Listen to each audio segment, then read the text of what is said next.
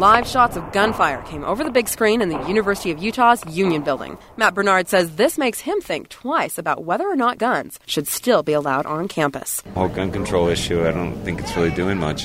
So you're feeling like we need to control guns more, or more people need guns to prevent this? Which way do you feel? Um, I, I just think for me the first thing that comes to mind would be more of a you know campus security.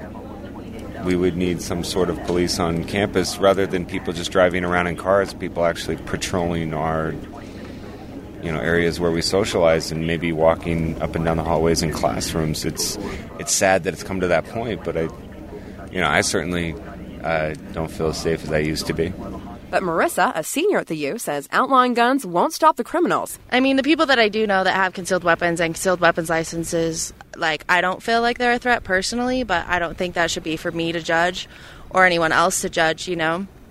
We can't know the people personally that have concealed weapon licenses, and obviously they're trained, they know how to use their weapon, they know the danger of it, and in most violent crimes, they're not committed by people that have a concealed weapons license. They're by people that have guns illegally and don't have a license to carry them. So it's kind of a toss up, but it makes me uncomfortable, honestly, knowing that people can have guns on them around campus. Do you think that if a gunman knew that people had concealed weapons on campus, do you think that that would maybe prevent him?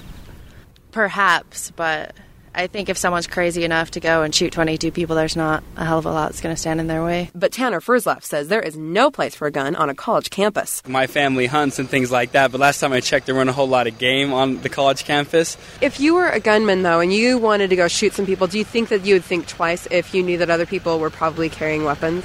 Um, no, because at that point, you're just pretty much at the point where most of them are seeking death, anyways. And most most of these things end, end end in that sort of tragedy. So it'd probably make it easier to save themselves shooting them. So probably not. The administrators unsuccessfully fought a bill allowing concealed weapons on campus earlier this year, though students living in dorms can request roommates that don't carry weapons. Also, U President Michael Young says he does not want the Virginia Tech tragedy to be used for a call for more guns on campus. Reporting Nightside, I'm Sarah Jane, KSL News Radio 102.7 FM.